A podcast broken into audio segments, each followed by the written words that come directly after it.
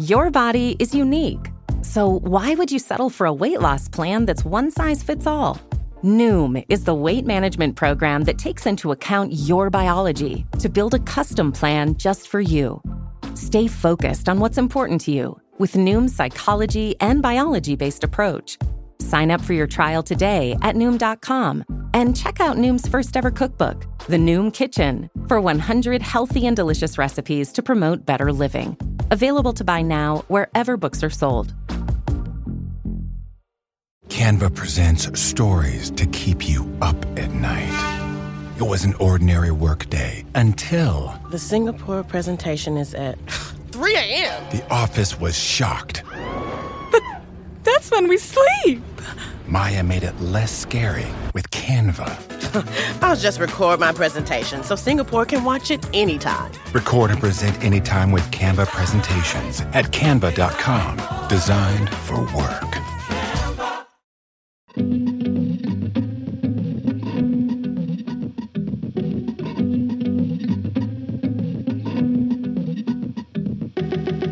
Hello, and welcome to Good One, a podcast about jokes. I'm your host, Jesse David Fox. Each episode, a guest comes on to play a clip of one of their jokes and then discusses how they wrote it and how it fits into what they're trying to do with their comedy. This week's guest is Jason Woliner, who's best known from Human Giant, Eagle Heart, directing just many of the best comedy TV shows of the last decade, and, most important for our purposes, directing last year's Borat subsequent movie film. Good One is this show about how the hell comedy is made, and there's no one who has a process like Sacha Baron Cohen.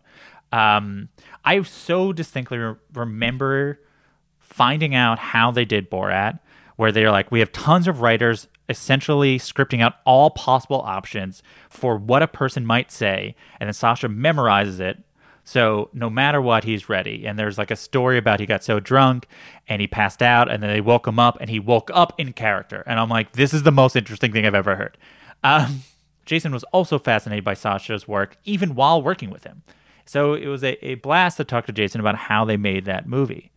The scene we're going to play comes fairly early in the movie after Borat decides he's going to make over his daughter Tutar, played by newcomer Maria Bakalova, with the hopes of giving her as a gift to Mike Pence. Uh, while doing that, Borat sort of warms up to Tutar and he, he, decides to buy her a cupcake that has a little plastic baby on top of it. And she eats the, the whole thing, including the little plastic baby. Uh, no, this is a comedy scene. Everything is scripted. However, Borat has the idea to take her to a crisis pregnancy center. The pastor they then talk to, as is Sacha's style, is a real person. So here is Jason Woliner. I have a baby inside me, mm-hmm. and I want to take it out of me. Mm-hmm. Right. She want it out now, please. Right. I Can you take it out? No, we cannot. That's not what we do here. And why not? What you say, take it out. Yes. You end that life. That that life will die. Right, It already dead. It's not living. No, it is living right now. It has No, a this big. it has a heartbeat right now. I don't think so. It is a living, breathing life that God has created. I don't think he's breathing. We can show you that it's breathing. It hurt my stomach, mm-hmm. and it will hurt my asshole. Mm-hmm. If it come out, yes, because the the arm, the arm like this, it can tear it. Right. I feel bad because I was the one who put the baby in her. You don't need to feel bad. I was just trying to give my daughter pleasure, and next thing I know, there is a baby inside her. Mm-hmm. You keep calling her your daughter. Yes. Okay. Is he your father? Yes? This Yes. is your daughter. Yes. Okay. I wanted to give my daughter a treat. I understand. I, I don't If need she to hear was- any, I don't need to hear any more of that. I understand. She just had- that that, that But she look at that pre- face. I understand. How could I not give it I to her? Would I- you have not given it I to understand. her? Listen, I, it really that is not important right now. We're at this moment. It really doesn't matter how we got to this moment. When he treated me, he said this will be our little secret. Yes. This is why I do it uh, behind the dumpster, so no, no one can see. Now that you know that I am her father, can we take it out now, please? God is the one who creates life, and God doesn't make accidents. I am here with Jason Woliner. Thank you for joining me. Uh, thanks, Jesse. Thanks for having me. So uh, I want to go back to November 2006. Uh, I believe you're you were working on the first season of Human Giant at that point, but um, that is when the first Borat came out. Um, do you remember what you expected going into it, and tell me everything you remember from seeing it for the first time?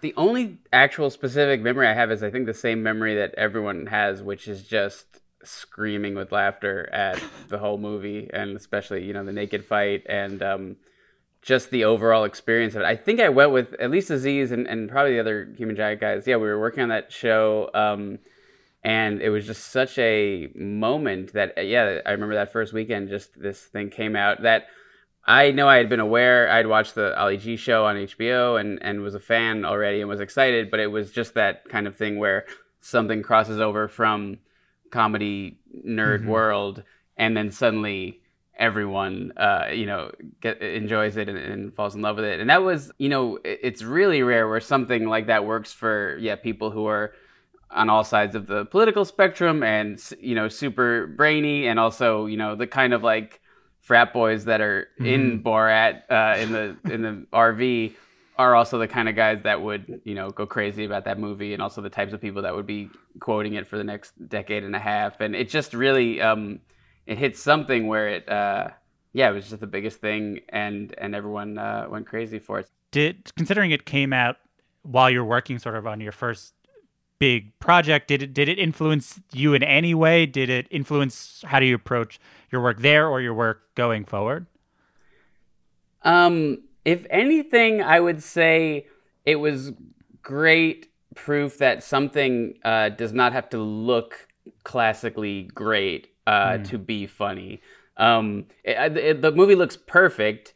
Um, it looks exactly as it should, but you know, it was completely the opposite of like slick comedies, mm-hmm. everything very punchy and lit and locked down and broad and of course because it was a you know a documentary in a lot of ways it kind of just um, everything supported the realism which is the same way we shot this movie which is almost no lights at all just mm-hmm. two or three cameras following him around you know positioned in certain ways to capture what's going on in a specific way to capture people's looks you know we had a lot of and i and i watched the original borat while we were making this many, many, many times just to kind of really try to figure out exactly every little thing they did that made it work. Um, and in terms of like when you're covering a, a, scene with two people, you know, if you've only got two cameras, you're gonna have to choose who who do you have better uh, eyes on, as we say, who's got you know more of a frontal view, and usually that's the person reacting is kind of he'll mm-hmm. ask a question and then when we go to the person the real person you want to see as much of their face as mm-hmm. possible yeah um November 2016, Donald Trump is elected president. yeah. uh, clearly, Sacha was affected by this and motivated by it very clearly in the work that he did. But um, you know, besides being sort of generally feeling bad, did it did affect how you thought about your work, regardless if you felt like I needed to make political comedy, but did it just, you know, did it affect you in any way of like, you know, what am I doing and why am I doing it? Well, that's yeah, that's an interesting question. I mean, I think it affected us all in every uh, possible way because it was one of those shifts that um, the entire world feels so different. If yeah. you remember from um, two, yeah, like 2015 to 16, it was just this. It was like falling off a cliff, and just this story of Obama and progress, and this and this very nice feeling that we had of what we were going towards was suddenly revealed. Uh, to not that wasn't the story we were living yeah, yeah, yeah. and so everything came into question. I mean, I remember around then, it just felt very scary that there were because so much of the alt right was tied into kind of this kind of gnarled version that a lot of it came from kind of alt comedy of the mm-hmm. 90s that if you look through like like you look at like kind of 90s alt comedy mr show vibe someone like Gavin McInnes kind of like a hanger on to that scene, became friends yeah. with a lot of those guys. I was familiar with him. I'd met him a few times. Um, didn't make it in that world, and kind of in this like super villain kind of way because he couldn't make it as a comedian. Kind of turned that ironic edginess, mm. and you saw that a lot in Vice. There was a lot of meanness there, and a lot of kind of um, uh, reverence that really kind of went into like a very ugly place. And he went fully, and now he's the founder of like, you know, one of the, the most notable hate groups in America. And so I remember at the time being like, oh my God, um, like is this what's is this what comedy became? Is this what's Hmm. edgy now? And um it was yeah it was a whole kind of uh reconciling of um yeah just what uh what, what was going to be funny moving forward. I mean also like trump yeah trump changed everything because he's the funniest person who's ever lived. He's the best poster who that twitter ever had. You Yeah. look at those tweets i mean there's something genuinely funny not intentionally sometimes intentionally but I don't know. I have this whole there's this whole convoluted thing where I feel like, and this is a real ramble, but I feel like we were in this kind of comedy boom. Twitter blew up Yeah. and turned everyone into a comedian, like a late night monologue comedian. Just suddenly it reprogrammed everyone's brain into just doing these like jokes. It made all of our brains into just like one liner machines. Yeah, yeah. And it's like, what the fuck are we do- doing? and like, and so, and then Trump came along and he's like, well, I'm going to just do that better than anybody else. I'm going to be mm-hmm. funnier on Twitter. Something about it was this really insanely dark cartoon that became real and made all comedy irrelevant. And that's why you see so many talk shows stop being funny and just angry and spinning out. And when you would take Trump and try to exaggerate what he did to make fun of him, it doesn't work mm. because he was already at the, the peak absurdity. Yeah. The fact that this was happening. How did it affect what you wanted to do with your work, considering he he melted so much of what we thought of as like this is what comedy is. Like ev- in so much as he melted our definition of what everything is, he clearly comedy was a big part of that. How did Yeah. then like in the ashes of that, what did you feel like? What is my place in this world? You know, I've just been on my own kind of weird path for uh, for a few years. I mean, I basically I so I did a few things. Uh, yeah, like like 2007, eight. I did Human Giant. I, I I was fortunate enough that I was able to have a directing career after that and direct. And I worked on TV shows. And then I found out, I figured out pretty quickly, I didn't want to be like a director for hire on uh, on TV shows because I, I, I respect what they do, but it, it's just it wasn't the best fit when I would just come into a, a a place where I didn't know anyone and didn't know the show or didn't love the show and try to make decisions that uh, for a thing that I, I I didn't think was funny. There are a few shows that I did that I I do love. Like I did a lot of episodes of Last Man on Earth. I, I think Will Forte is one of the funniest people alive. I love that show. I love all those people. Like so, I did I did a, a little bit of that here and there, but mostly I was like, I don't want to be doing this. And then I had the opportunity at Adult Swim. I did this show called Eagle Heart. Um, for we did it for three seasons, and we really and I, I I just kind of like dug in, and myself and uh, Andrew Weinberg and Michael Koman, uh, who created the show, it was basically the three of us just doing exactly what we wanted to see and what we thought was funny, and kind of trying to do something with narrative and do a, a new kind of thing and generate laughs in a new way and and just kind of find a new tone. So I kind of dug in on that. We did it for a few years, and then we were really itching to to kind of broaden that out and bring bring what we figured out there into a into a place where more people could see it or do something on a bigger scale. Yeah. And then like everyone, just kind of years of pitching and pilots and failed projects that that don't get off the ground. And so from around 2014 for a few years, including through Trump, um, I was just kind of trying to just like continuing to to dig in on this very weird stuff that ultimately wasn't getting made trying to get more and more personal stranger things going and and not really i mean not having a ton of success. I did like we did brett gelman and i did three specials for adult swim. Yeah. and that like one of them we played at sundance and it's like crossed over a little bit. But yeah a lot of the time the last few years including so trump i mean when trump came into office um this is crazy. I've never talked to anyone about this because i still maybe will do something one day with it. Um but i had spent a year this is I I had already like I was like well it's uh, I'm not really able to because of the climate or whatever get um what I want going on TV and movies certainly like so so actually like around that time okay this is okay two things. So Andrew Weinberg uh, who I did Eagle Heart with uh, we around 2014 we were obsessed with conspiracy theories which were so quaint back then, which were like totally different, which was like lizard people and chemtrails and and um all this stuff. And so we wrote this movie, and and, and this one we're not going to make, so I, will just I can talk about it. so we wrote a movie um, that uh, was basically about a guy who and nothing. This is pre-Trump. This is Yeah. he's not even running yet. We we came up with this movie about a guy, like kind of a dumb guy, who finds out that he is at the center of like a massive global conspiracy that ties in everything. So basically, like the and this is okay. This shows you how kind of far off our instincts were from what could actually get made. Like the movie begins with this like kind of like dumb loner guy um, watching the news in uh, some city in America, and the news is like horrible news today. There's been another uh, terrorist attack. This building, you know, blew up, and uh, they they think it was like this um, unmarked, you know, van. Par- it's similar to like the first World Trade Center attack. There's a van parked in the basement, and uh, we don't know who's doing it, and or they blame you know some terrorist group and blah blah blah or blah blah. And the guy is like so mad, and he's like to online. He's like, they got to catch the guys who did this. Anyway, got to go to work, and his job is parking unmarked vans under buildings and then leaving. and so, so just like complete idiot, not aware that he is like the stooge as Yeah. part of this like massive global uh, conspiracy thing. That also involves, uh, I think, interdimensional beings and every, just everything uh, you could possibly imagine. So we had this idea, and then he finds out about it, and he's got blah blah blah. So we had this idea. We pitched it to um, uh, to Phil Lord and Chris Miller, uh, who I had become friendly with. Who they were Eagle Heart fans and were amazingly supportive of of me trying to do this weird stuff. And then we're like, yeah, we think it could be like a mainstream thing. A lot of people don't know about this whole conspiracy world that's out there. And we think it's really funny. And like, there was an Alex Jones type. This is before anyone outside Yeah, of yeah. like fringe internet knew who this guy was, knew any of this stuff.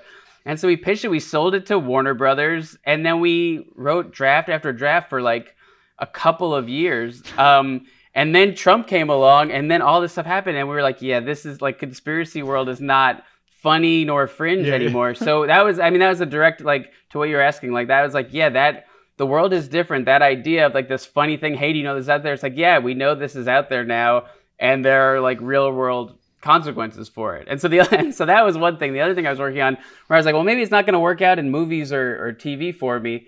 Um, so I started working on this idea for like a, I wanted to build a fake uh, museum um, that was all was all about it was like a fake presidential library about this president that never existed that I would that I just said had kind of been wiped from the history books Yeah. that existed sometime depression era of this kind of like bully president who was like a like a hoarder and filled the White House with garbage and like just worked for about a year on this idea and was about to start trying to raise money for it and um and then Trump started gaining steam and it was just like well you can't do anything about a about a horrible president now so yeah I don't know if those were like premonitions um, or just seeing, feeling it or seeing the writing on the wall, but yeah. So that was, um, yeah. I mean, What like happened? like everything. Yeah, everything changed. He, That's he it is in. interesting that you were sort of interested in the what are a lot of ended up being themes of this movie before they became as important as they were. So you were so you were, I was wondering because it's like you look at your IMDb and there's sort of these like gaps of things and you'd be working. And I remember you were saying you know in 2018 or 2017 I guess Sacha did Who Was America? And he talked to you for that and you were busy. And I was like what were you busy doing? Because it's like but it's like just more of this I was busy actually like obsessively. Well, first I think I told him when I met with him, I was like, yeah, I'd love to work in this, but I'm really focused on this museum right now, which is uh, one of the stupidest things anyone's ever said.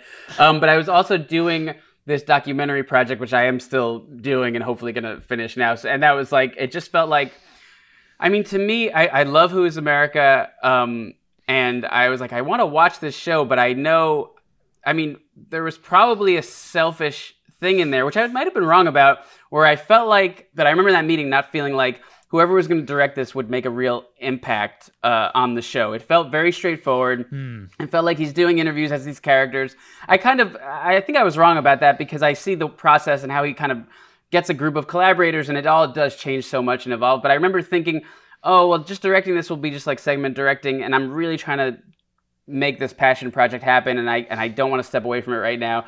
Um, but when the movie came uh, my way, I remember thinking, oh well, this is something I could really dig into and really make Mm-hmm. it, you know, influence. Uh, I could really influence it. Yeah, so that's that So- the difference. Yeah, you've told the story of when Sacha came to you, and you you explain you you know you you got the script. You didn't say it was Borat, but it was clearly Borat, and then you like had this meeting where you explained why he shouldn't do it, and this is the the the narrative that you've explained, and has the ability to ask the follow up question: Why did you do that? When you were reading the script, were you like, "This is going to be awful"? I mean, like clearly you weren't, but were you like, No, "Oh, I'm I- going to meet with a courtesy"? Oh, were you like, "Oh, maybe I'll neg him and then he'll like ask me to do it"? No, what happened was I, it's kind of a misquote from the first interview I Yeah. gave about the movie, which is basically that's only the first half of my of what I had said. I think because my actual answer, and maybe I was just kind of rambling then and I didn't finish it, which is very possible,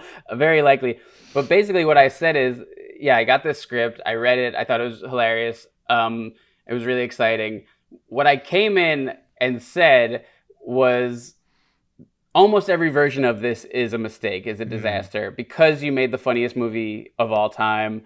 Um, you know, yeah, to follow up that is gonna you're almost certainly gonna disappoint people. To do something 14 years later is even harder. You know, to do something with with a daughter sounds like it could be you could cast the wrong person. That could be just really groan inducing, really terrible and corny. And um, you know there are just so many and also like you're you you have to do it in secret and you could just get busted and the whole thing could not work the second half of what i said like after the comma after the, that is i said but if you pull this off all that stuff would make it even more incredible the fact that um, there's this much against this movie going in uh, if it is a movie that could be a worthy follow-up to the original and do all these things that he was already by the time I got there trying to do, which was basically introduce this kind of emotional narrative element, do, much more with narrative and uh, an emotional story than he was able to do with the first one or with Bruno or with any of these movies, um, or, or any of any of. Uh, well, I mean, those are the two movies that he did in this style. Um, but just to have a story that you actually cared about, to make it a two-hander where you cared about both characters, because there's Azamat in Borat, there's uh, his boyfriend in Bruno, and they're great. They're both played by really talented performers. You don't care about that relationship the way that we were hoping you would care about Borat and Tutar, his daughter. And on top of that, he was saying from the first meeting, I want to move the needle on the election. I want to do something. I want to, even if it doesn't influence the, even if it doesn't change the election, Yeah. I want to be able to say we did all we could to to either you know motivate people to get Trump out or to demoralize Trump voters who are maybe in the middle and are just kind of get to not through a specific scene, but just through the whole thing, kind of see even a picture of you know just be be kind of faced with what America is under Trump and make a decision of, of do we want to continue this. I was wondering, like, you, so, you know, you start soon after that interview.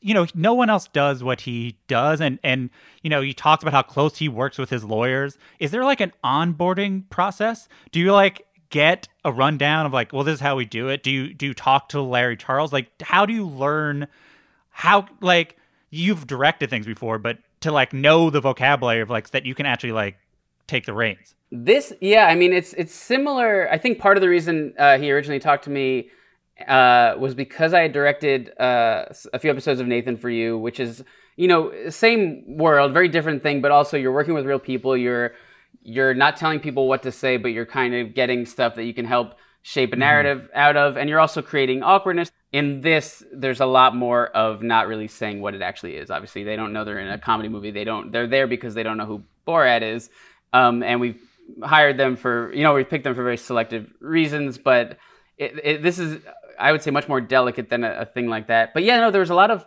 um, a lot of learning of how they do this because, like you said, he is the only person that does this specific thing. It's not a prank thing per se. It's I mean it's a Sacha movie, so like Yeah. a lot of the what we call the field team had come from Who Is America, and they're the kind of team that goes out and finds the real people through a million different ways that are super, you know, protected and delicate, and different entities and and kind of all these tactics, and and you know a lot of it on that show they were used to booking political figures, and and and this it was all about um, you know real people, normal people for the most part, obviously besides you know Rudy, um, but. uh but but still they had they had the skill set that they developed on that show, and that was all taught to them by um, the people who had worked on the original stuff, like um, Todd Schulman, who was kind of Sacha's right hand for 15 years, I think, who who was on this in a kind of a more consulting Yeah. process. But a lot of it was the same team. It was the same uh, DP as uh, the original. Yeah, a lot of the same people. So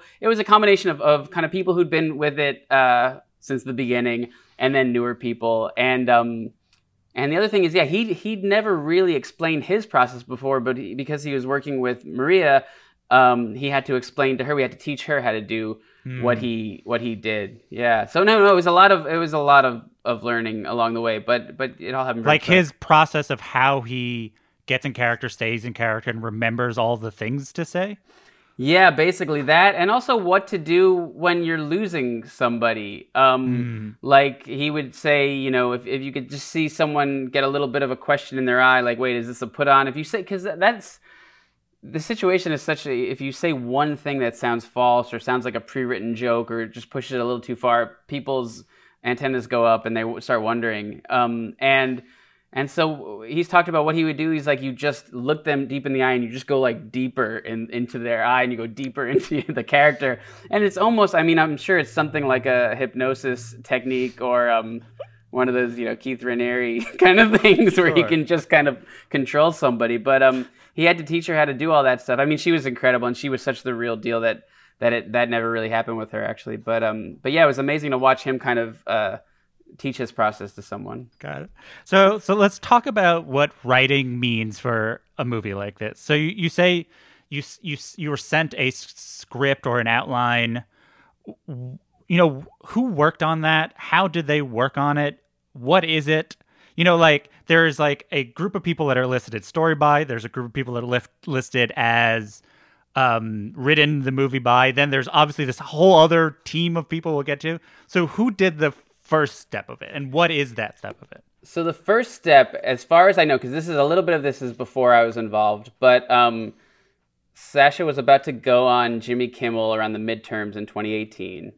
Had written another movie with with kind of his crew of writers, um, and uh, which was based on the Israeli defense guy or something. yeah, like he had written an Erran Morad movie, and uh, was it gonna go on Kimmel? Didn't know what to do. He says he called Chris Rock and asked, "What should I do?"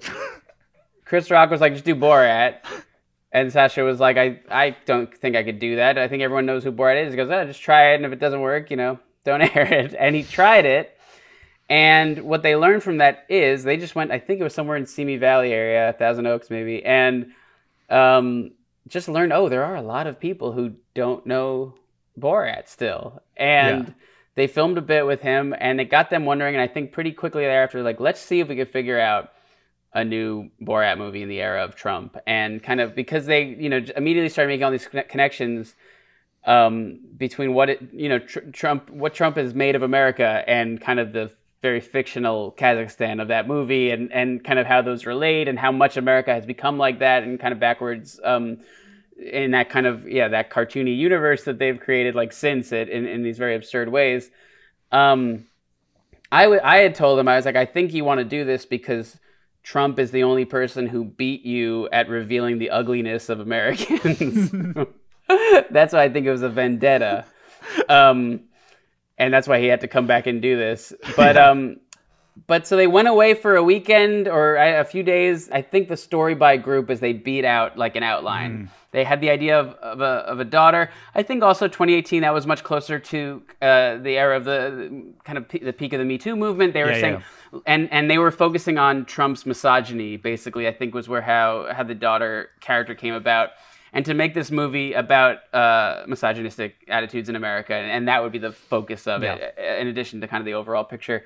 And so they had this outline that, and and that's I think just scenes, ideas for scenes in basically I think it was probably a 30 page document of just like purely an outline. And from that they so that was around the towards the end of 2018 they fleshed that out into what we still called an outline, but it was more in script form where mm-hmm. you're writing the scenes, all the pre-written scenes, the scenes between Borat and Tutar, the scenes in the beginning and end that, that bookend the story. Those are written in more traditional script form. And then the scenes with the real people, you obviously we, we don't tell people what to say. So those are just kind of a half a page uh, synopsis here they go to a whatever they go to a this and and maybe this could happen and with a few possible jokes and then move mm-hmm. on and that's kind of the version i got. It was probably 60 or 70 pages um, and um, and somewhere between a script and, that, and an outline. I was thinking you mentioned the, the sort of frat guys that liked the first one a lot, and I that's like when I think of the movie coming out, I feel like it previewed in my college,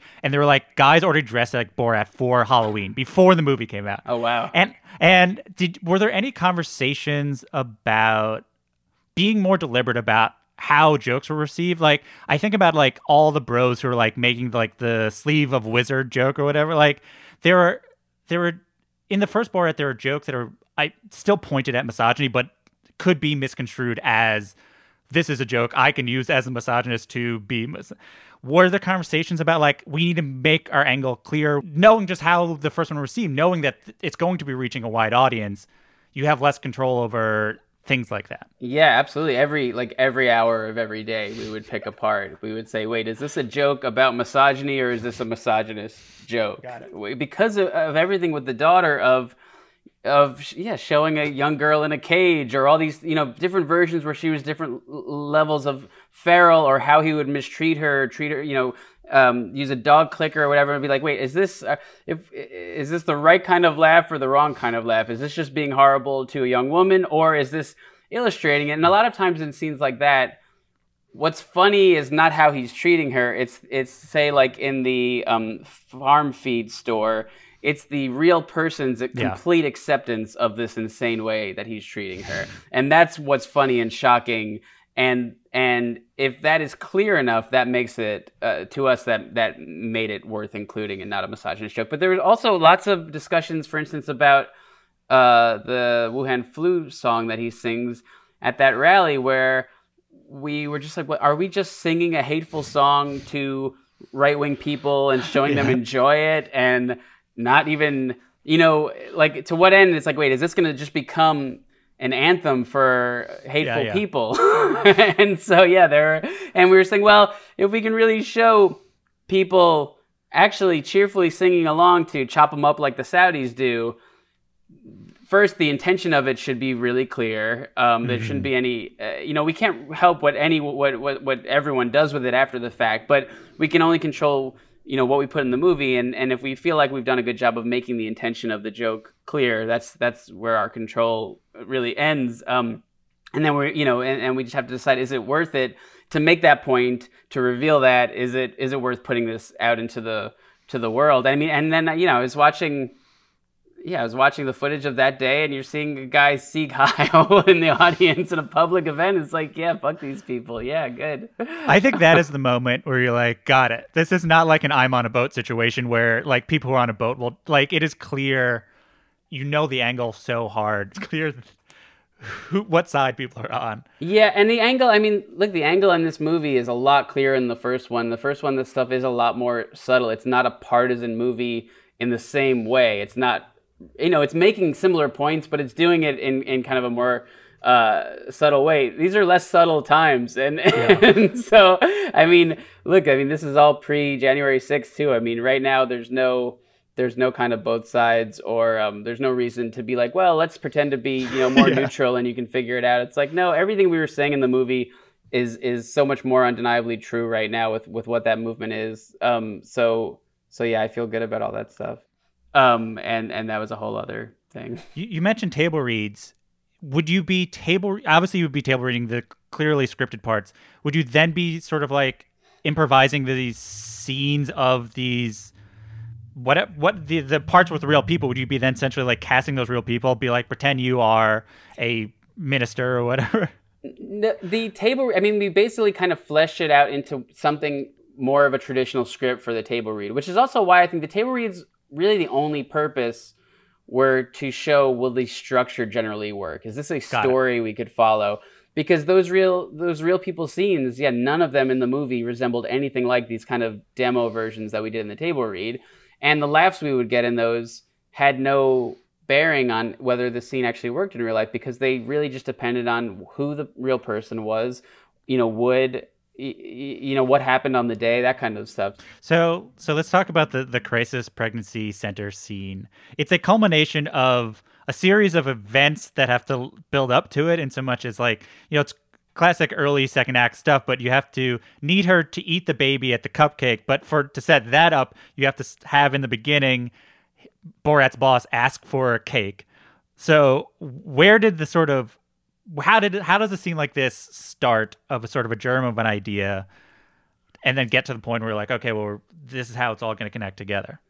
So the germ of this idea um, was uh, Jena Friedman's, uh, who's a brilliant comedian writer, who um, came in and was like, "You, we have to do something uh, about these crisis pregnancy centers." And most of the writer, most of us weren't familiar with them. And she and she's like, "Yeah, most people aren't familiar with them." Which, if if you don't know what they are, it is basically these um, Christian organizations that set up that look like abortion clinics essentially or Yeah. women's health centers or planned parenthoods um, and they just say women's health or pregnancy center or something that doesn't tell you that they have a religious affiliation there's often no religious iconography it they're often made to look like doctors offices and they say yeah. come in and get a pregnancy test and uh, and we'll give you help. There are options. And they kind of make you think that one of the options is that you can terminate the pregnancy. And then when you go in um, and you say, yeah, you know, if a young woman would say, oh, I, I'm I'm pregnant and it was a mistake, and I'd like you know to um, explore ending it, they'll say to you, well, first off, before you do that, uh, you should know that God loves your baby and doesn't want it to die, and and just kind of do all of these very intense psychological things on a young woman to um, to get her to keep the baby. Um, and Vice did a really good undercover thing uh, that we saw that's on YouTube, and so we learned all about these things, and so and she's like, "You have to do something." We're like, oh, "Okay, yeah, well, that's, that's definitely r- the type of thing that we would do in this movie. Is that going to be too dark and too much of a bummer?" And and and so Jena kind of came in with a lot of the idea, and then you know the room kind of tossed it around and punches it up. But um, but it was like, well, what if we could set up a situation where she eats a baby doll or something like that? She's Yeah. telling it to this pastor there who is kind of you know masquerading as as a medical professional or whatever, and she's saying, you know, I have a baby inside me, I need to take it out. I you know, and then revealed that her her father is the one who got her pregnant, and and so it's kind of and it's a lot of the my favorite stuff in the movie is taking you know this is kind of a classic comedy setup of this Yeah. misunderstanding but it's doing it in the real world with a real person playing the you know quote unquote straight man so Yeah. the person who doesn't understand and you have these two kind of clowns it's like who's on first and the other person Yeah. literally is a baseball manager who's We're- confused Right, and every detail that she's repeating that we already know, when she phrases it, it kind of escalates it. Where oh, he did it. You know, he said, uh, you know, he would give me a treat, and that's why he did it in the alley, so no one could see it. And it's just we know in this guy's head, it's the most horrible thing. And so it's doing like kind of almost a traditional comedy setup, but using a real person. But on top of that, you have this very clear satirical angle, which is the kind of thing that makes it perfect for this movie, which is ultimately you have a pastor faced with a young woman um, saying that she's pregnant with a baby that and this is you know horrible to say as as plain as it is but she's saying this is a pr- product of an incestuous rape and he's telling her no you have to keep this baby Yeah, yeah. so it's doing this extraordinarily dark thing but in this kind of very familiar um, comedy setup and so we're like yeah if we could get that to work. Um, that could be that could be a really funny memorable crazy scene. Um, and so then it, it, you know we, we wrote that up. And honestly that was one of the scenes actually when we knew the jokes of that Yeah. one. And so that was probably one of the scenes where in the table read because that's mostly what's funny is the jokes and a very straight reaction from the person where we were just hoping we would get someone who really would would just say you have to keep the baby. It doesn't matter it's all in god's plan faced with this uh, unimaginably horrible situation. And um and so we then set about finding a place that would do this and that took months and months and months. It was the hardest one of the hardest things for the field team to book because these places are so non-trusting of Yeah. you know a company comes in and says that we want to film you. Um, these places have been screwed over before. They you know, and look, they believe this stuff. That's this is their movement. This is they believe it's you know it's as simple as as murder, and and that's that, and um, and that and that's the most important thing to them. And so, and it took a while, and we had you know there's all these things that the field team does that um are kind of all these this very delicate process, and and then finally we, we found a place and and we and we filmed it there, and even that there were hours and hours and hours that went into that day that kind of all led up to that. Mm-hmm. Um, and um, yeah, and how do you then, uh, prepare on that? How do you prepare with the act? Do you, pre- you know, are you rehearsing that day to sort of make it clear what the jokes are? How do you set up a scene like that? Because they, you know, like, how does a day like this really produce itself? we were on the road and the schedule was very tight and the scenes would change all the time. That was a scene we knew we wanted to do for a while. And we would typically rehearse the scenes the night before with Sacha and Maria in a hotel room wherever we were. And we would, you know, this is pre-COVID. We'd crowd uh, like a little crew, what someone from each department, and know because at the same time we're still coming up with ideas for props and for jokes and Yeah. this and that. So we have uh, writers and we have uh, Rebecca Tendick, who created all these incredible props for the movie, like just spur of the moment with zero resources. And we have our AD, Duncan White, and we, ha- you know, we just have um, this tight little room. We rehearse it, we come up with ideas, and and the writers are kind of typing up every new joke we come up, they come up with um, during that, and preparing them so that Sacha and Maria can learn these jokes. Because basically, what we do is rehearse different scenarios. And if this real person says this, here's something you can say. Yeah. And if they say this, if it goes in this direction, here's something you can say. And here's the basic concept of the scene. This is these are the lines we need that we know we love and we want to get. And then here's some other things. Oh, if this happens, this could happen. And then, but also, so much of it they would just improvise and really come up with something new and follow a, a scene. And that was some of my favorite stuff where where Sacha and Maria would just find something new and indulge in it and take it to a place. But at mm-hmm. the same time, you can't. It's not like a regular improv scene where you can just say action and and let actors go wild and say, okay, let's do another take more reined in. It all has to exist within the confines of actual reality for this real person, um, and it can never feel like a comedy sketch or or a, or a shoot like that in any way. Yeah, I want to talk about that. I feel like, you know, for the last, I don't know, a couple decades, people like, you know, we're going to have heightened characters, but it's going to be grounded. It's going to be real. And it's hard to know what that means because, like, it's still a fictional thing. But here you have heightened characters and it actually has to feel real. And you're, you are seeing this firsthand. What does that look like? What does it mean to see this happen? I just sort of can't imagine it. Because, like, to us, like, we already know it's a joke. But, like, you're there and you have to be, you're playing a part and you're not on camera, hypothetically. Like, you're being a documentary filmmaker or whatever. I'm playing a part. I'm I'm blonde, first of all. I don't look like myself. I have like an actual look. My name is Chris. Um, I have I bleached my hair for most of the last year to do It does this. seem like two Jews. Like, what should we name a not Jewish person? It's like, Yeah, oh, yes, sure. his name is Christopher. short for Christ. Or yeah, and no, I would. Uh, I mean, yeah, we, he just thought it would. I mean, he's done this for a long time. He was like, you need to look um, a little less Jewish and more trustworthy to the people in the Deep South, and he was completely right. I'll tell you, in that, because sometimes people do.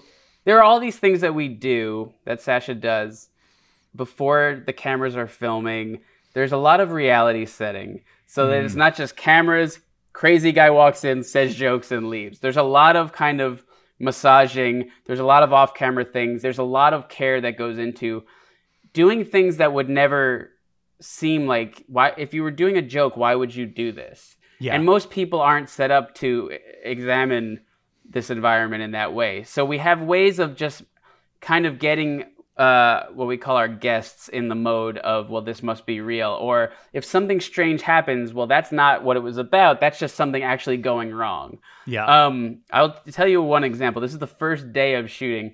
Um, when we're in the hairdresser, the hair salon, and um, and and the the um, hairdresser is like, "Let me, um, can I see your hair?" And Maria pulls her skirt up, um, and, and it's like this very uncomfortable moment. Right after that, uh, the woman looked over with a real like, "What the fuck is this?" look on her face. Like Yeah. she was like, "Okay, w- hang on," because we did that right away. As soon as they walked in, she's like, "Can I see there?" And she's flashing her. So that was a very aggressive way to begin that shoot.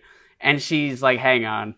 And I come out because I'm just like hidden around the corner. I think I was in like a little Yeah. uh, cubby or something in that place in a real hair salon. And I come out, what's going on? What's wrong? And I and And here's what we did, and this is just was this wasn't planned, but both of our instincts just went right to this. Is Maria started crying, and I went over to comfort her, and I was like, "No, you didn't do anything wrong. This is a cultural thing. You misunderstood. It's a language thing." And I think it's if I had gone over to the hair uh, stylist and was like, "Nothing wrong happened. This is real. These aren't characters." That would only be like, "Okay, well now you're trying to convince me." Because I went to comfort Maria and she really was crying and she's like, "Did I do something wrong?" That kind of short circuited her doubt. Um, because that wouldn't make any sense if this was a joke. and so and so there was one moment in so so my name is Chris, I'm blonde. I'm shooting this thing. I, I'm generally not even acting like I'm paying attention because there are, you know, when he's saying these weird things, like if I was actually a director and I was watching and he's confessing to getting his daughter pregnant, I would I would come in or I would the guy would talk to me. I'd be like, yeah, this is a disaster. I'm so sorry. Generally, I'm acting like I'm not paying attention when I'm act- I actually am. So if they come and say something to me, which happened a few times, I could be like, oh, I'm sorry, I was on a call. And so, and so, so the one, the one thing that happened there is sometimes we push it too far. I think Sacha made maybe said one or two lines that just pushed it a little too far. That was after we were after we got what we wanted. You, you kind of his whole thing is just pushing as far as far as possible, seeing what we can get. Obviously, it's all about pushing everything to the extreme, and occasionally there'll be one joke that just feels a little too much like a leading thing or a joke or something. And so the guy, the pastor in that scene, comes out and he's like, "Hey, can I talk to you, Chris?" I was like, "Oh yeah, what?" and, uh, and he's like, uh, "He's like, something is going on here. I Yeah. don't know what it is, but that guy in there, who he had believed up until that point was completely legit, just kind of a weird foreign guy. He's like, he just said this one thing. I think about Donald Trump. I- It it sounded like a joke. He's like, look." And I was like, "Oh fuck, is he get? Are we, you know, busted or whatever?" He goes, "I think that guy might be pranking you." I said, "What?" He says, "I." He goes, "I don't know what his deal is, but I wouldn't be surprised if he had like a hidden camera on him or something." And I was just blown away. I was like, "Wow, that's how good this blonde hair is that you're not thinking of the three non-hidden cameras that are right in your face in that room." Um, So how do you get out of that? we make some calls. We say there's a misunderstanding. He didn't mean that, and you just kind of you finesse Yeah. the situation. And that was, I mean, that that was one part of the directing job. I, I think it was Todd Schulman who used to do a lot of that on Who's America and just kind of make things okay. And then, I mean, there's certain, you know, there are certain scenes where you can't. The debutante ball, I couldn't. We just had to escape. Police came. Um, they came to like beat the shit out of me, and like I had to escape out the back. I heard people like running down the stairs, telling "Where the fuck is Chris?" And uh, the cameraman was saying there were like eight guys uh, like pulling their coats off to like beat me up. But um, yeah, sometimes you can't talk your way out of it. But then sometimes you, you try to smooth things over and, and, and just get out of there. We'll be right back with more Jason Woliner.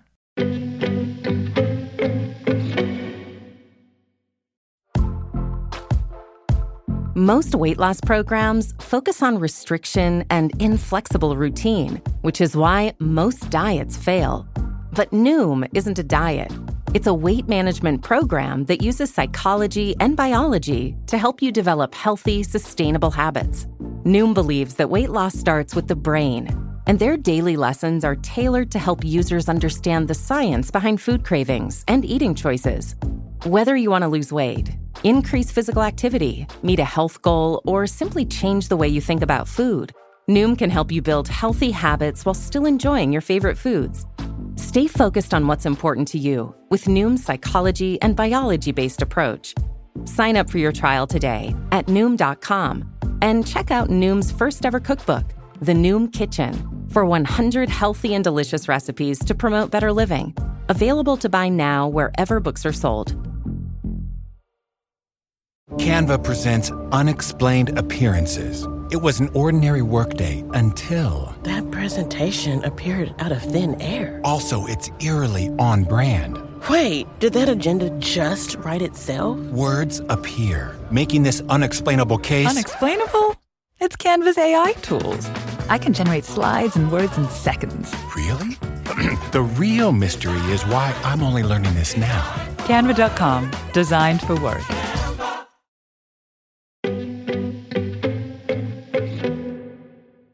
And we're back with Jason Woliner. Um, I, I want to ask you this about using real people, and it's a thing that I think about with this, or I thought about with Nathan for you, which you know the the the idea of punching up and punching down is sort of thrown around a lot, and sort of just communicates the idea of like there's a power imbalance between the subject and, and the target, and this is not meant to be like provocative, like, but you know, here's this dude as you reveal like clearly morally dubious, but though he rep and he represents a sort of larger problem, you know, you guys are you know wealthy members of the cultural elite or whatever, and and minimum you know what's happening, and he doesn't.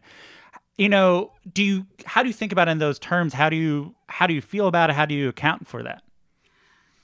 Yeah to me i mean it's just about determining case by case is it worth it? Is revealing this worth it uh, for you know the cost of what whatever that is? If it is someone who is what i would consider to be actively doing harm in the world even if they're at a different, you know, I'm not, I don't know what that, for instance, that pastor's level of society is, but I have no problem using him. I'm not saying he's an evil person. He has yeah. very different beliefs, but to me, it's worth it to be able to um, use him to reveal this attitude uh, that I do think. I mean, good good people do a lot of harm in the world, or people yeah. with good intentions do a lot of harm. And you know, even someone like the woman in the cake shop who is very sweet who I I don't know her at all. I I had no reason to think she's evil.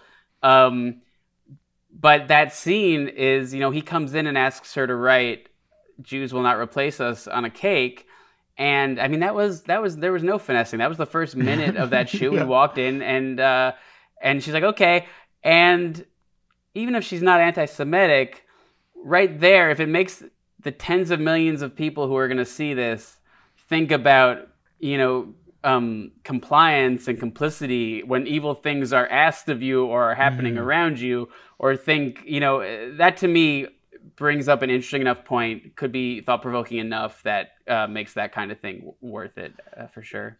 The other thing I was thinking, you know, like in journalism, there's like a general moral question of whether you should help people or be a neutral observer, right? Like, and you know, if you're something's happening you're like should i help this person on the ground or write that someone's on the ground? You know for people like like jim and jerry the, the guys who borat lives with for five days who seem like completely poisoned by qanon but otherwise seem like really sweet guys and really care for borat. Do you feel like oh maybe we should tell them to like do you how I, like I understand why you do like we clearly talked about like but part of you how do you think about like is there a way at the end of this we can also like help get these guys out of it? Are you ultimately like that's not my job? I just I'm curious. Like I'm not, not saying you should. That's so interesting. I mean I never even considered trying to get those guys out of you know being Trump supporters or, or, or what have you. I think um it certainly wasn't i didn't feel like my job to try to change anyone's attitudes in that. It felt like we could find people and shoot with them and use these scenes to illustrate certain broader things. Mm. um, i liked jim and jerry. I, I i enjoyed spending time with them. We lived in that house for days. Like i feel like their brains are poisoned. Yeah. um, and and i was just watching some deleted stuff with with an interview with jim and he's this is from a year ago and he's talking about things that you would think that he said them last week because they relate so specifically to what we're seeing happen right now. And to me filming with those guys is, is such a clear line to the moment we're in right now.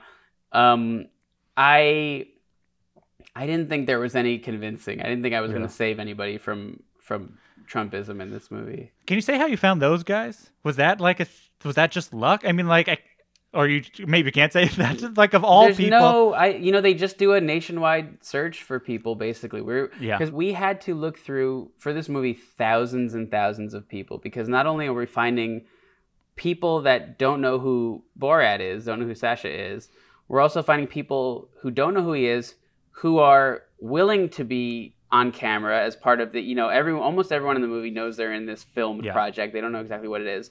But so the people who don't know who he is who are willing to be on camera but who also you don't feel bad for who don't feel you know helpless or, or feel like they're being exploited. It's people who have a sense of self who can defend themselves who believe you know who have convictions and and and carry themselves with a certain amount of confidence. So that you know we never want it to be like we're just bullying Mhm. people. Um, and and so yeah i don't actually know the specifics because at the time we would see these people it would just be field team being like oh we have these possibilities you know these and we've met these people. And we saw those guys and we say oh those it would be great for borat. If we can make that happen it would be so great if borat could could live with those guys for a few days. And then we had to figure out how to how to do that.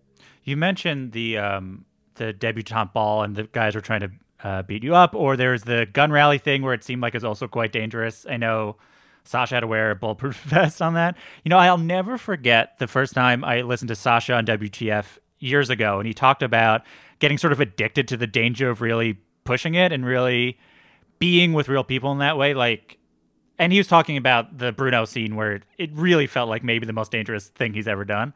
But he's also talking about a little bit like you get addicted to it. You want to see how far you can push things. As you mentioned, he wants to see how far he can get it. Having now been exposed to it, one, sort of what was scary, and do you find yourself also having now this desire to sort of chase that going forward?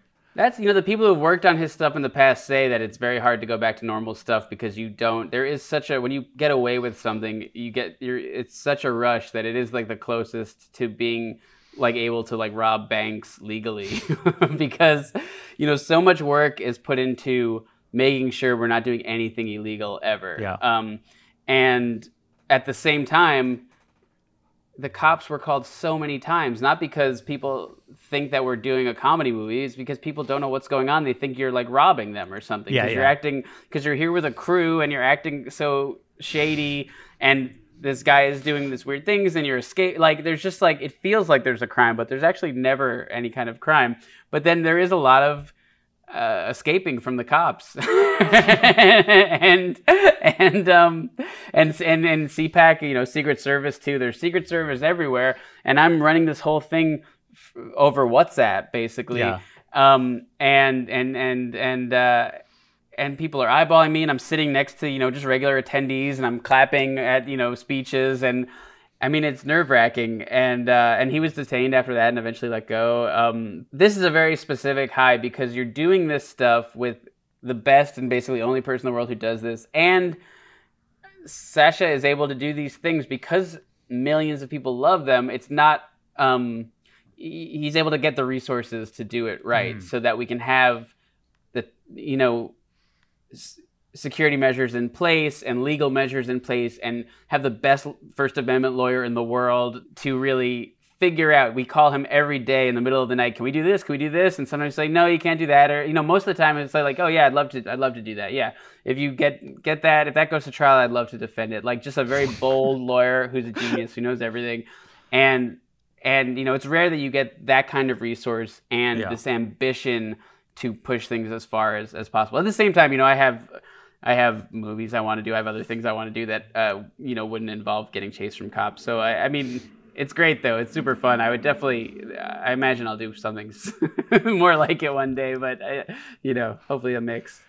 I, I'm maybe this is an editing question, but I'm curious with sort of a balance for a scene like this. You know, the person is real, but if you do too good of a job, it strains the credulity for the viewer. Like you just, especially if you're a skeptical person, it's like when they're watching magic, they're like, "Well, that can't." Like it's almost like if it's too good, how do you account for this? That's what happened with Janice, the babysitter. Is we that was also the first week of shooting, and that was the kind of the first thing that went really great. And that was the first time and that was really Maria was in character the whole day with her, including hours when we weren't shooting, and she was just staying in character and and just hang out with Janice. And I mean, there's a whole scene, a sequence we shot where she takes her downtown to a city, and like they explore together, and we just kind of cut it for time. But um, they had a real adventure together, and um, and Janice reacted so you know perfectly to everything Borat did, and also when we when she's in the car and telling her she's gonna go get plastic surgery, reacted better than we ever could have hoped, and was really real with her and genuine and saying you're beautiful, you don't need to change. You know, we didn't give her, we don't tell people what to say. We just hope for the we we try to get the right person and then hope that they'll, you know, say the say things that work for the story what we want. And Janice was, you know, beyond our wildest expectations to the point that we came back and showed that to a few friends, like a, a small pool, and people were like, "So wait, so she was an actor?" And we're like, "No, no, no, she's real. She's real." And people were like, "Oh, are people going to think she was an actor?" Yeah. We did something in the editing where we we on the la- one of the last passes of editing, like the scene in the car. First thing we did was take all the music out of that scene. We had score in that scene that was kind of low emotional score about her trying to convince her not to get the surgery. That made it feel more filmic or more even like a reality show because of how it looked with these little dashboard cams. We took the music out of it. Suddenly, it, it felt more real. Felt like a real conversation. And then we edited in. I bel every uh, we had a lot of editors who passed on this. I think it was might have been Eric Notarnicola did a little pass of just adding in a few more hesitations, false starts of words, pauses, stuff that wasn't perfect. Yeah. Uh, uh, some of the editing and I remember this on when I worked on Nathan for You too. Is some of the editing is making leaving in some imperfections too, so that your brain doesn't think, well, this is just fake. This is written. Um, it's just kind of there's a little a few little moves you can do that make it clear. And then of course the other thing that came that happened is when the movie came out, um, Janice went public and talked about it, and and you know there's this whole thing um, where you know ultimately it was it was great and, and ended well. Um, but um, I, I should hope convinced anyone beyond the shadow Yeah. of a doubt that she is is just a, a legit, real, wonderful person. Um, so th- this movie, maybe more than anything else, really gets at sort of the dangers of misinformation. You know, propaganda is not new, but with you know, it's different with social media and a postmodernist lack of agreed upon truths and institutions and the loss of context that the internet fosters. And the movie captures that, in particular, how all that feeds into the sort of right wing um, information universe. However, this movie in its own right blurs truth and fiction in its way. It's part of what's so exciting about it, you know, is things are real, things are not real. You know, but maybe to some particularly not media savvy people, they don't know where that line is. Have you ever thought about how, though you're not contributing to this conspiracy theories, you maybe are like further playing into a time in which reality and fiction are continuing to be blurred? We did everything we could. It's a great question.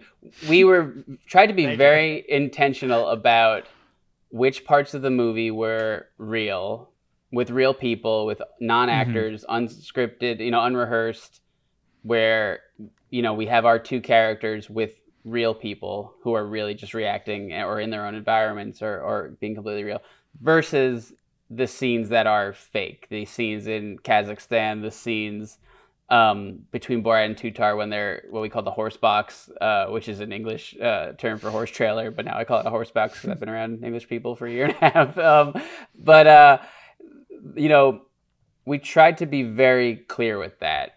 Um, and something even like like for instance when he runs into tom hanks at the end uh, in that montage you know shot that in a very stagey way that's green screen there's a you know sydney opera house behind him because you know it almost it looks like a late night thing or something you know like we wanted to beyond a shadow of a doubt because that thing would only be a few seconds long make sure it was very clear that we didn't actually ambush tom hanks because also no one would believe that Tom Hanks doesn't know who Borat is. Yeah. So things like that. So, and that was something I tried to be very intentional about because I think you don't want to, you don't want that layer of confusion on top of the kind of already it's a lot of I think mental work for a viewer in this movie specifically to go between these kind of classic Borat interactions with real people and then go back into this I'm watching a story that I'm supposed to be emotionally invested in mode of their like horsebox scenes at night.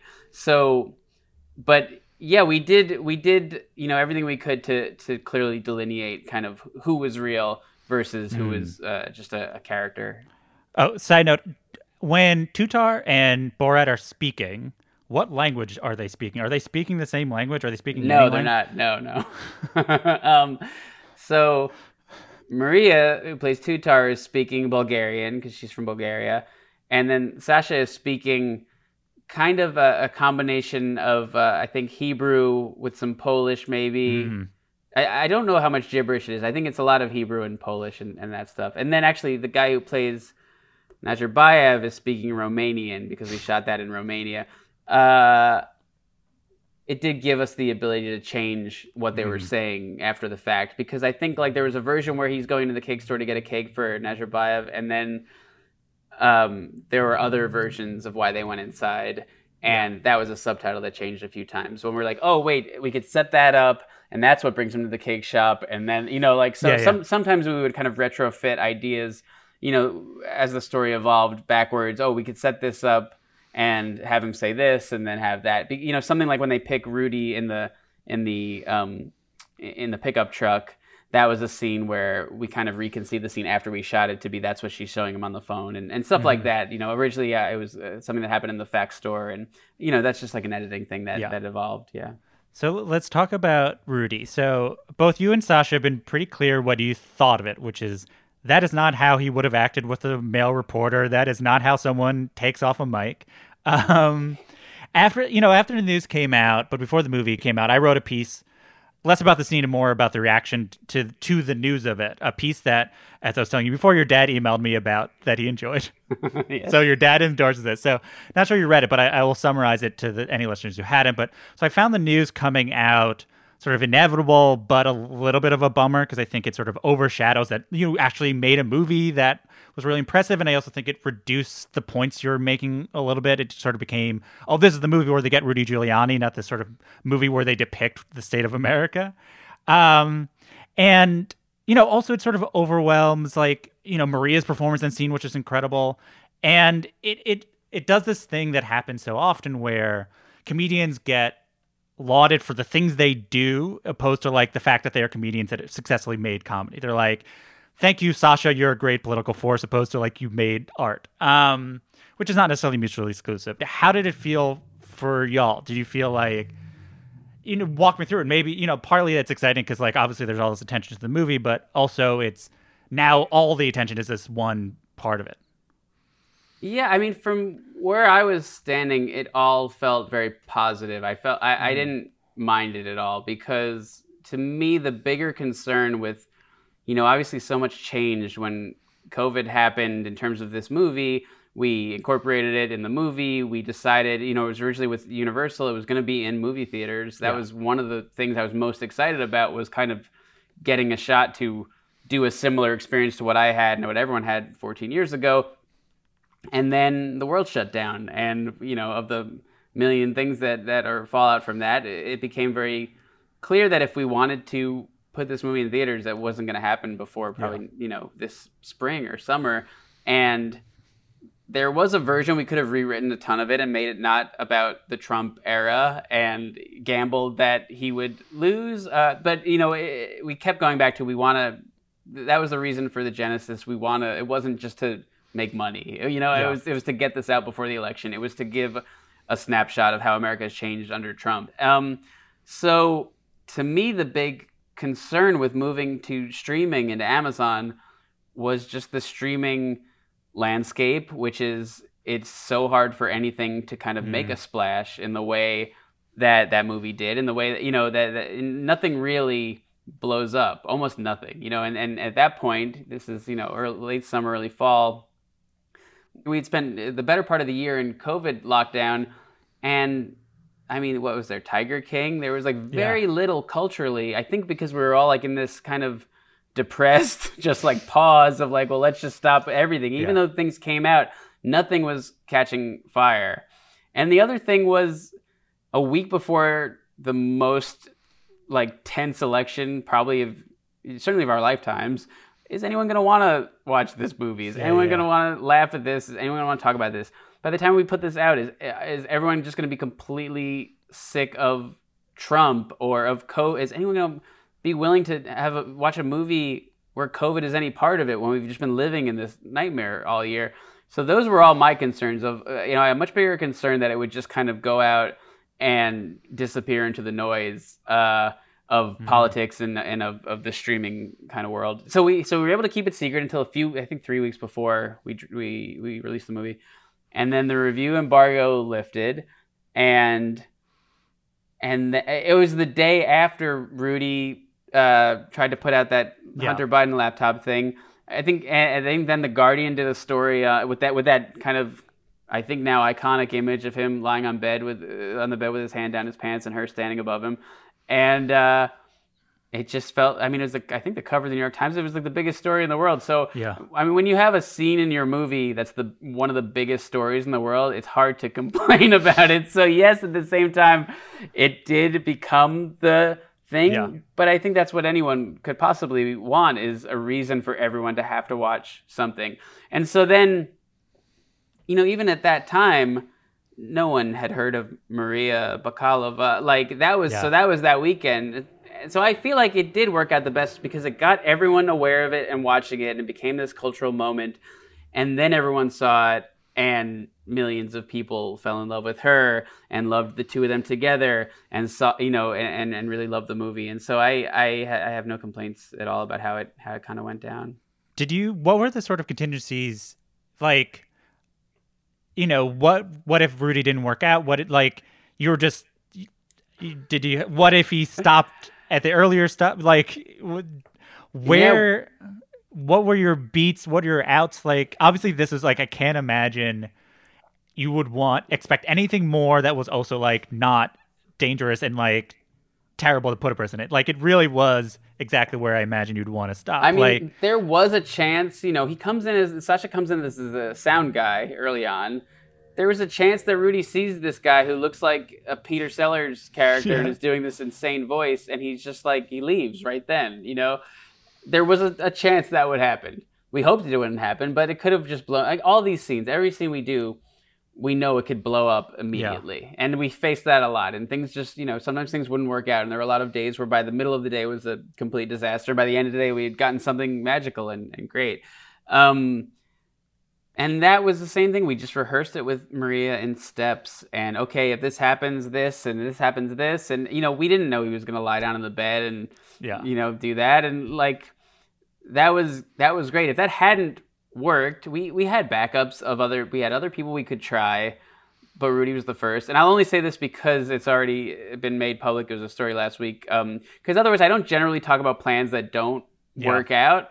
Um, be, but um, but we had the My Pillow guy, you know, booked. We were gonna shoot with him, and I was like, yeah, there's a version where that's funnier. It's so low stakes, but that guy is Yeah. a you know horrible piece of shit, and it would be great to fuck him over, and and um, and and that would have been funny. But we wanted, you know, we were hoping to get something with with Rudy.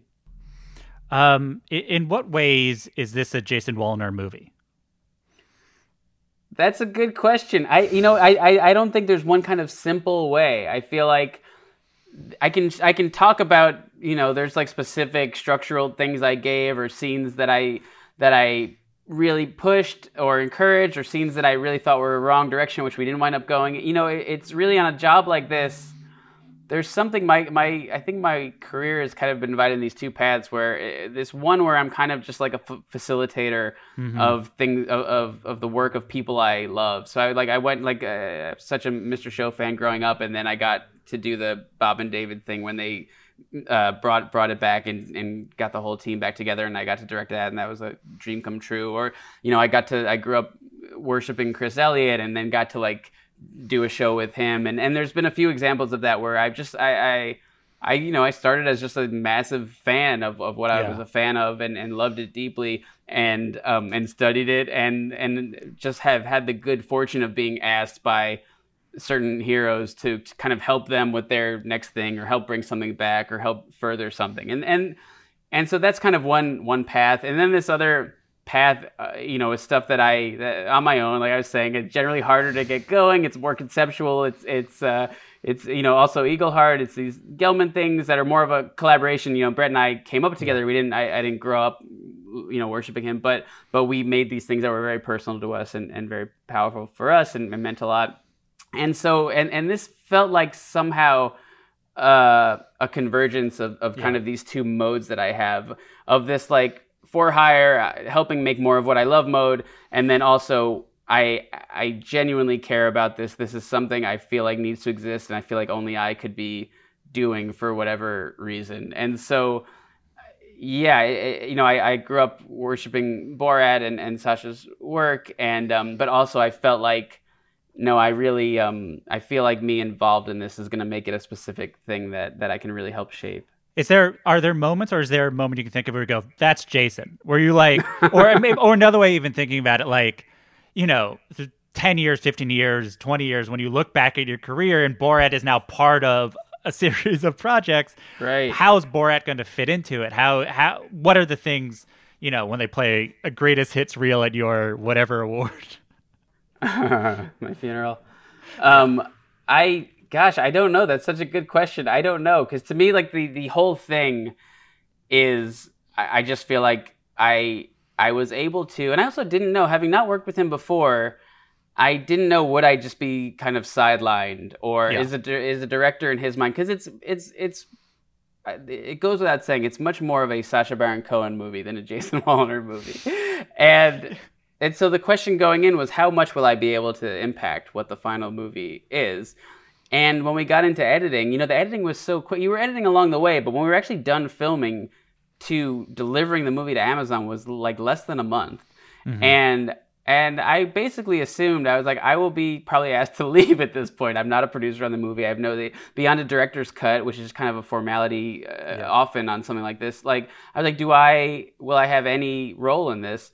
Um, and I was I was in the edit till the very last day um, that we Yeah. basically locked and and so I was doing because it was actually we were actually doing a director's cut alongside uh, other cuts that were going on because it was all moving so fast.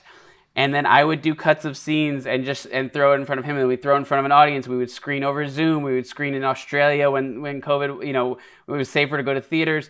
And so there isn't like one I mean there's jokes I can tell you you know there's there's jokes uh, you know here At the end of this answer, you're going to have to tell me one joke and then we can move on. Okay. I, I need to think of one joke. I need to think of a good joke. I mean, I because I like I, it was. Yeah, and I don't even know because I might be remembering wrong. I hate to take credit for something that I that actually was was someone else in the room, but um, I don't know. It's it's so collaborative. I'd have to think through the entire movie. Yeah, go through every line and then tell me, oh, I wrote that one sentence.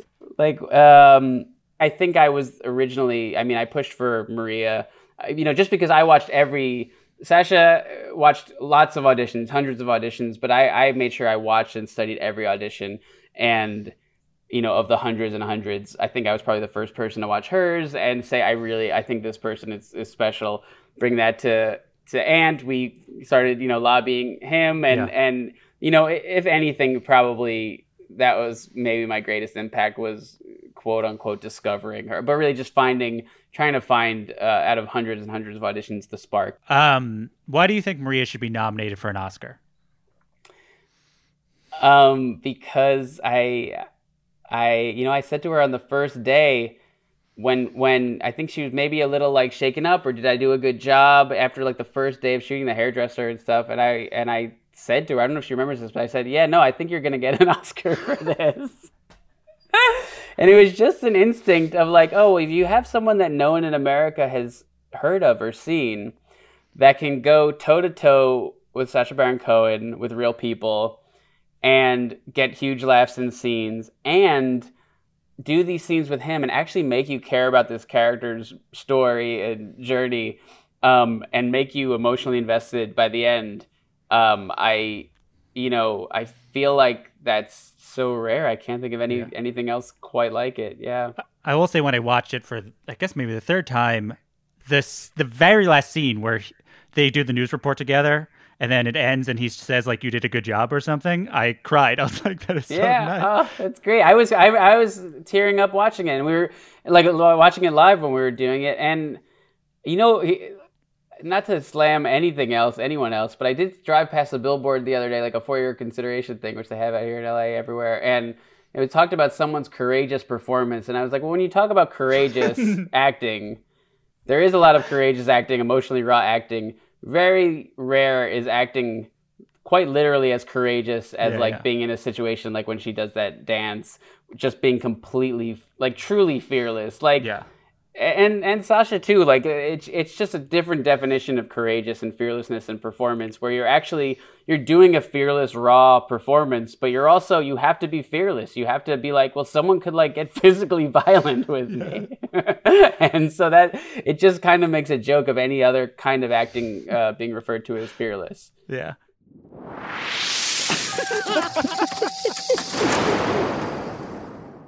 So that sound means it's time for our final segment, which is the laughing round. It's like a lightning round, but because this is a comedy show, it's called the laughing round. Um, sh- cool, great. Uh, do you have a favorite joke? Joke, street joke, dad joke, Oh no! joke. Oh my god! you know what? I was in this situation with um, Russell Crowe um, back in the to tie back to the beginning in the like Human Giant days. We had this crazy night where Human Giant hung out with Russell Crowe accidentally, where we were the the head of MTV at the time, Tony DiSanto, was was out in LA. We were all living in LA, and he was at the uh, Beverly Hills Hotel and invited us to like a dinner. And we got there, and at the table already were Carson Daly and Pauly Shore, and so it was like this weird multi MTV generation thing where we're like, oh wow, we're the next, and then you know like there'll be someone after us, and we had this really nice dinner. Um, and uh, and we, we didn't know Carson Daly or Pauly Shore, but then at some point, Russell Crowe walks by and he's like, "Hey, Pauly," I can't do a Russell Crowe accent, but but just acts like Pauly Shore is his best friend in the world. He's like, "Hey, how you guys doing?" And he's like, "I just had this drink, uh, prickly pear margarita. You ever had that? Oh, you gotta try it. It's great. Like this very kind of sweet uh, drink." Um, He's like, yeah, get these guys around to prickly pears. And he sits down. He's like, yeah, it's too bright here. He Fix that light. And like the the, the wait staff leaps on the table, unscrews a light bulb, just like go, you know, really catering to everything he wants. We're hanging out with him for like 20 minutes, and um, and then he leaves, and we're like, wow, Pauly, you know Russell Crowe? He's like, I don't remember ever meeting this guy before, and he thought he might have like passed by him in a hallway at like Conan or something once. And so, and then we wrap it up, we're going, and then Russell Crowe pops up again. He's, hey, you guys got to hang with me tonight. We hung out with him all night in this like little corner of the table. There was like this, I mean, the one thing I remember is there were these two older women sitting by us, and he was just like, hey, can you get them to leave? And he got their table moved. And, and he was telling us all this stuff. Like, he loves comedy, and he wanted to do like a, a Bill Hicks biopic. And, and, uh, and then he, and, and uh, he's telling us about that thing where he threw a phone at a guy's head, Sure. and talking about the paparazzi like uh, hounding him, and he just like looks at Aziz, he's like, "You couldn't handle it, mate," and like, and but I just remember uh, this, that was the last time I was put on the spot like that, where he was just like, "All right, we're going around the circle. You're all telling me your favorite joke. You're comedians. You're telling me your favorite joke." And I think I spaced then too. I When I asked Paul Scheer this question, he told the exact same story and also didn't you. there's probably that's probably the case because that was it's it's a very memorable memory. Um, what is the human giant sketch you're most proud of, or the one you point to and go, "That's me"? That's um there was there were a few that were more filmic. Um like one where Aziz is haunted by the ghost of a uh, gay porn star. I remember liking. There was one called Reenactment that was about a, uh mass shooting on the set of a reenactment show, and they do a reenactment of that. I mean, I can't imagine any of this stuff has aged very well. um, but I liked those. Okay, here's what the one I'm most proud of was called uh, Sci-Fi Makeup, and I wrote it, and it was about. I was at the time. I was. I really. I'd already decided I didn't want to just be like a known as a comedy director. That I was really um, determined to show those guys uh, that I could write, and and that was when I was really happy with how it came out and it had like kind of a solid concept, which was that Paul Scheer played the he is like the ale, you know, every like Star Trek or kind of Star Trek ripoff show at the time had like you know a weird looking guy, um, like an alien guy, and and this was like a behind the scenes of, of a show like that, and he was the alien guy and had like five hours of prosthetics every morning, and thinks the show's going to go on forever and is sick of waking up early and basically gets surgery to look uh, just like to make that look permanent. So they, they remove his ears and they dye his skin and they, they add all this shit to his forehead. And then, you know, of course, he walks in the next morning and the show's been canceled. And then he's trying to do, he's going on auditions. He's trying to like get acting work, but he has like an alien face and no one understands why. And it's just this very sad thing where we just follow his life kind of go down the tubes um, because of this stupid decision he made. Um, so do you have a a scene in something that you shot or in some capacity you thought was really, really funny that you go to your grave being like, this was so funny, and either you had to cut it out because people like this isn't funny or audiences didn't respond to it, but you were like, that's one of the funniest things I've done and everyone else is wrong, or just it everyone else isn't as right as I am about how this is so great. I mean, probably Eagleheart in general, I'm very proud of, and the world really doesn't agree. Not that they don't like it, but for whatever reason, we were never able. And that was kind of like, you know, peak TV era where everyone was like talking about TV in this way. Actually, Vulture um, and Josh Wolk were one of the only places that wrote a, Yeah. a piece on Eagleheart that I actually like made me probably cry at the time because it was the it was like the only place that wrote about the show in the way that I hoped that someone would write about the show, and everywhere else was like more or less a few exceptions, but but most other places were like, oh, this is like a Walker Texas Ranger spoof that's on Adult Swim for Yeah, people who yeah. are stoned at midnight. And Eagleheart, the third season was an attempt to really push that to take this kind of cartoon elastic universe but really wrap it around a very sad uh, tragic story that had actual stakes that wasn't that was that was kind of had some humanity to it that was just about kind of the in a very lofty way the kind of like failure of comedy uh, at fighting back at the world. It's like why jokes are ultimately powerless and um and you know life is you know it, through the the Eagleheart lens was it was very dark. It was kind of about the meaninglessness of, of life and the futility of anything.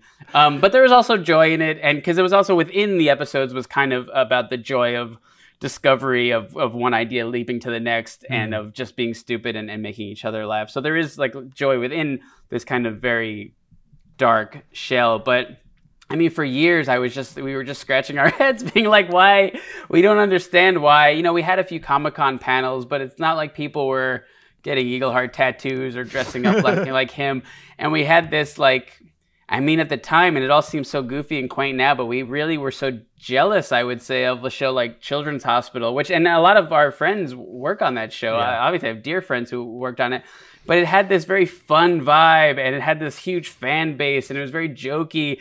And we thought, well, oh, we'll get that for us. It'll just be people who are like a little more like our our kind of people, a little probably darker, a little more like miscreants or whatever. I think those kind of people don't respond to the things in the same way, and like they don't go to Comic Con. Yeah, it's not like let's have a party at this panel. They're like, let's, let's stay at home and read a book about it, whatever. right.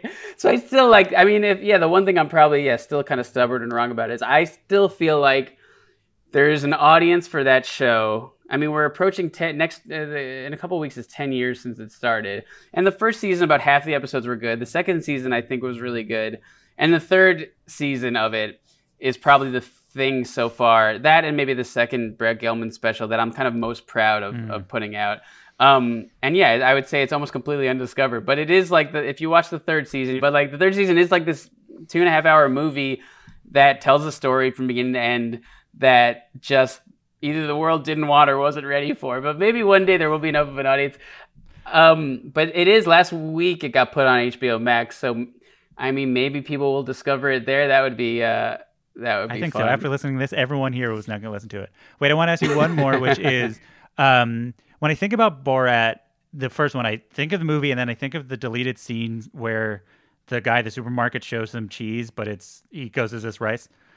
And it's a type of there's a few of those in the movie, but it's also a type of joke that is so funny to people who write comedy, but takes so much time.